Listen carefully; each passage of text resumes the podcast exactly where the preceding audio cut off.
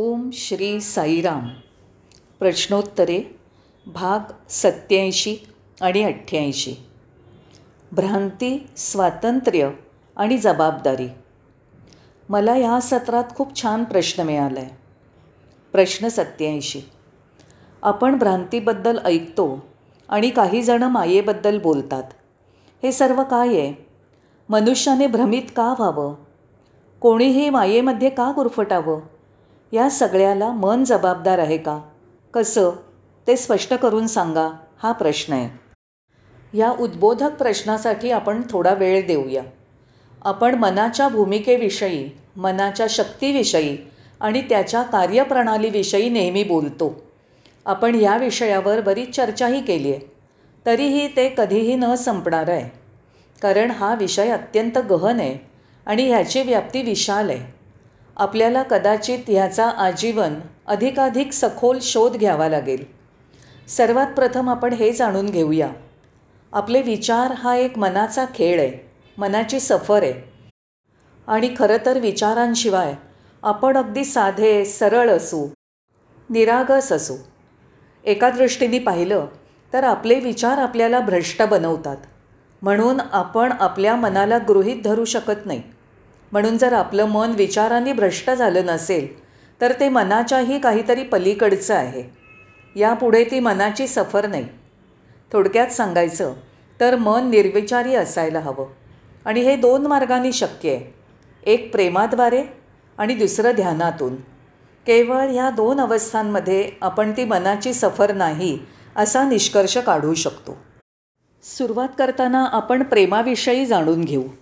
जेव्हा आपण पूर्ण प्रेमव्याप्त असतो तेव्हा तिथे विचार नसतात.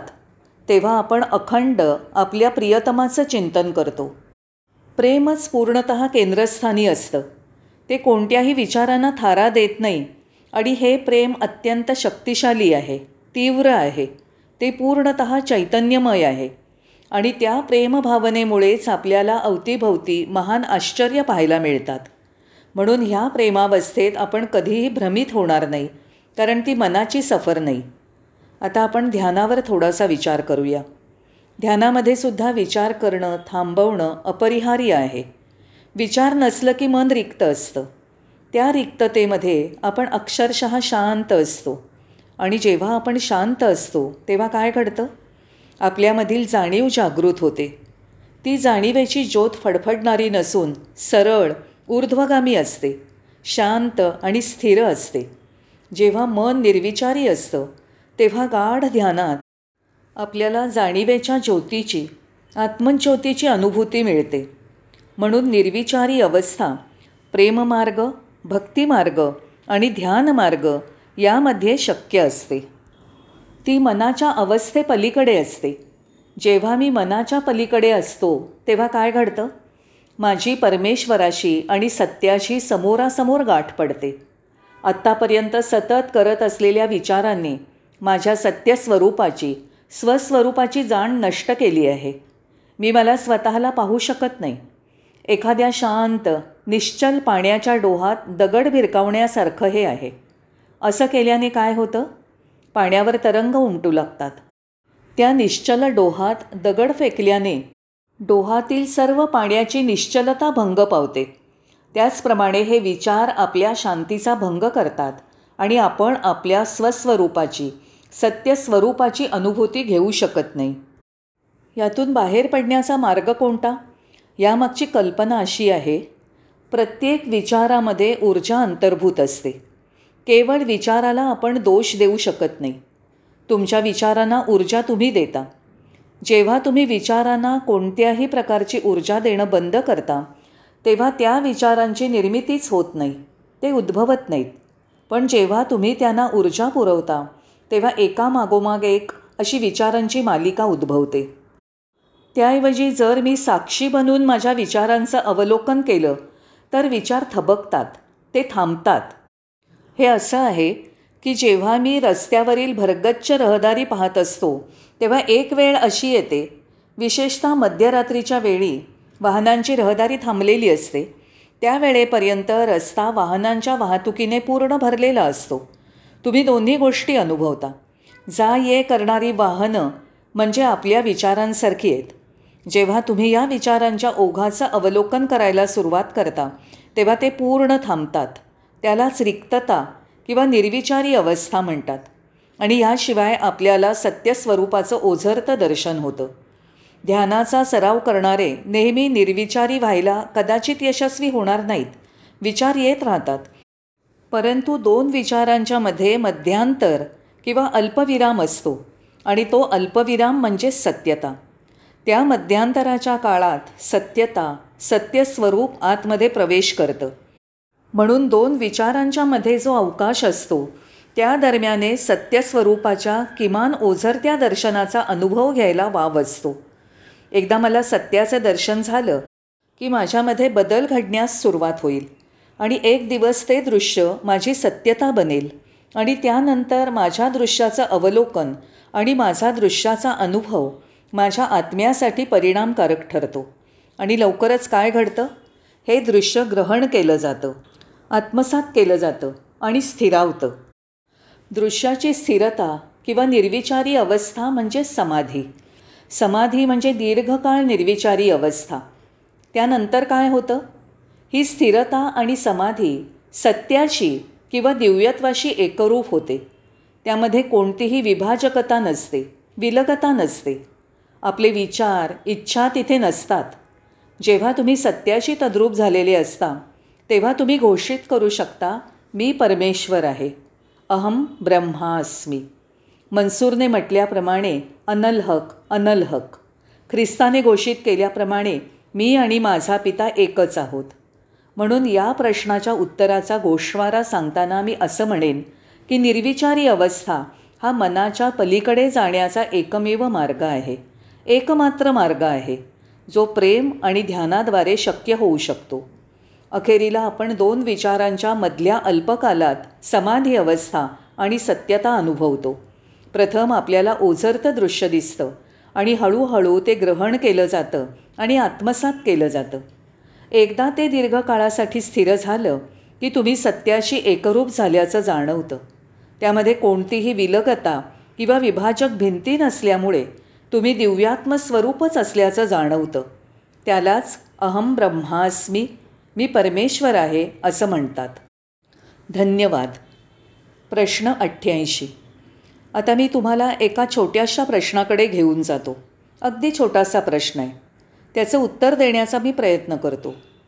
लोक स्वातंत्र्याविषयी बोलतात. प्रत्येकाला स्वातंत्र्य हवं असतं. कुणालाही पारतंत्र्याच्या बेड्या नको असतात. गुलामी कुणालाच आवडत नाही. बंधनाने जखडलेलं जीवन जगण्याची कुणाचीच इच्छा नसते. प्रत्येकाला स्वातंत्र्य हवं असतं. मग जबाबदारीचं किंवा कर्तव्याचं काय? स्वातंत्र्य आणि कर्तव्य हातात हात घालून चालतात का? का ते दोन्ही स्वतंत्र विषय आहेत? त्या दोघांनी एकमेकांसमवेत जाणं अनिवार्य आहे का? हा प्रश्न आहे. यावर आपण विचार करू. जर तुम्ही म्हणालात मी पूर्णत स्वतंत्र आहे आणि देवबिव काही नाहीच तर मग मला ह्याविषयी काही बोलायचं नाही.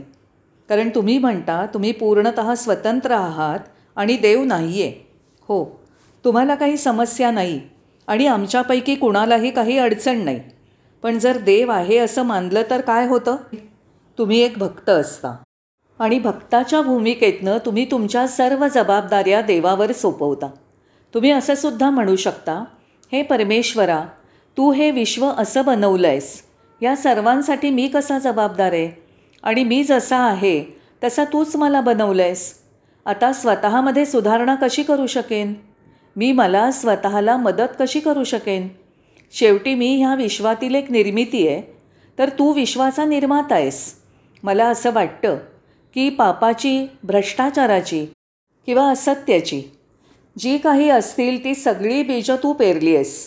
आणि म्हणून तूच त्याला पूर्णतया जबाबदार आहेस. हा विचारांचा दुसरा पैलू आहे. आता मी हे स्पष्ट करतो. जेव्हा तुम्ही स्वतः जबाबदार आहे असं जेव्हा तुम्हाला वाटतं तेव्हा ते खरं स्वातंत्र्य आहे. स्वातंत्र्य म्हणजे जबाबदारी. ते तुम्ही स्वतः करता. हो तुमच्या जबाबदाऱ्या पार पाडण्यासाठी कोणीही तुमच्यावर बळजबरी करणार नाही. जबाबदारी कोणत्याही सक्तीशिवाय अत्यावश्यक आहे. ती एक कृती आहे आणि मग जर असं म्हटलं मला स्वातंत्र्य नको तर याचा अर्थ असा की तुम्हाला जबाबदारीच नको आहे नंतर आपल्याही लक्षात येतं की स्वातंत्र्य म्हणजे परिपक्वता होय. दुसऱ्या बाजूने जर तुम्ही असं म्हणालात मला जसं हवं तसं स्वातंत्र्य उपभोगण्याचा परवाना मिळाला आहे तर तो पोरकटपणा ठरेल. खरं स्वातंत्र्य म्हणजे प्रगल्भता आणि एकात्मिक व्यक्तिमत्व. म्हणून पूर्णत स्वतंत्र राहूनही आपण जबाबदाऱ्या घेऊ शकतो.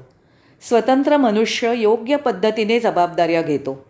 जबाबदाऱ्यांविना स्वातंत्र्य ही अपरिपक्वता आहे. म्हणून स्वातंत्र्य म्हणजे जाण.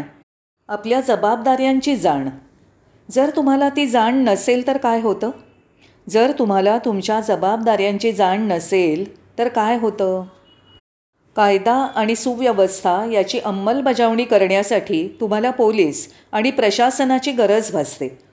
समाजामध्ये न्यायव्यवस्था प्रस्थापित करण्यासाठी court district court high court आणि सुप्रीम कोर्ट याची गरज भासते. म्हणून जबाबदारीविना निव्वळ स्वातंत्र्य म्हणजे कोर्ट पोलीस आणि सरकारी कायदे यांच्या गुंतवणुकीला समावेशाला आमंत्रण दिल्यासारखं आहे. पण जर तुम्हीच तुमच्या जबाबदाऱ्यांच्या पूर्ण जाणीवेसह तुमचं स्वातंत्र्य उपभोगत असाल तर गोष्टी वेगळ्या स्वरूपात असतात. म्हणून आपण सावधान राहिलं पाहिजे. आपण काय करतो आणि आपण काय बोलतो याची आपल्याला पूर्ण जाणीव असायला हवी. यालाच जबाबदारी म्हणतात. जर तुम्ही अधिक जबाबदार असाल तर तुम्ही अधिक स्वतंत्र असाल. आणि जेव्हा तुम्ही स्वतंत्र असाल तेव्हा तुम्हाला तुम्ही परमेश्वर आहात हा बोध होईल. हे केवळ परवान्यासहित जीवन नाही नाही ह्या प्रकारच्या स्वातंत्र्यामध्ये कठोर शिस्त आहे. अत्यंत कठोर शिस्त आहे. कारण त्याला त्याच्या जबाबदाऱ्यांची पूर्ण जाणीव आहे. म्हणून स्वातंत्र्य आणि जबाबदाऱ्या हातात हात घालून जातात. स्वामी एक उदाहरण देतात. मी मॉर्निंग वॉकला जाताना एक काठी घेऊन जातो. कारण ती माझी काठी आहे आणि मी माझ्या हातांनी त्या काठीशी खेळत असतो कारण ती माझी काठी आहे. आणि मी पूर्णत स्वतंत्र आहे. पण जेव्हा माझा हात ही काठी बाजूने जाणाऱ्या किंवा इतर कोणत्याही व्यक्तीच्या नाकावर मारतो तेव्हा माझं स्वातंत्र्य संपतं. जोपर्यंत तुमची काठी कुणाला इजा पोचवत नाही तोपर्यंत तुमचं स्वातंत्र्य अबाधित असतं. जर त्यांनी कुणाला इजा पोचवली की तुमचं स्वातंत्र्य संपुष्टात येतं. म्हणून आपल्याला स्वातंत्र्याचा अर्थ आणि आपल्या सामाजिक जबाबदाऱ्या जाणून घेतल्या पाहिजेत. तेव्हाच आपण परिपूर्ण मानव होऊ. ते काय आहे? ते आपल्याला समजेल. आणि आपण परमेश्वराचे सच्चे भक्त हो. अनेकानेक धन्यवाद.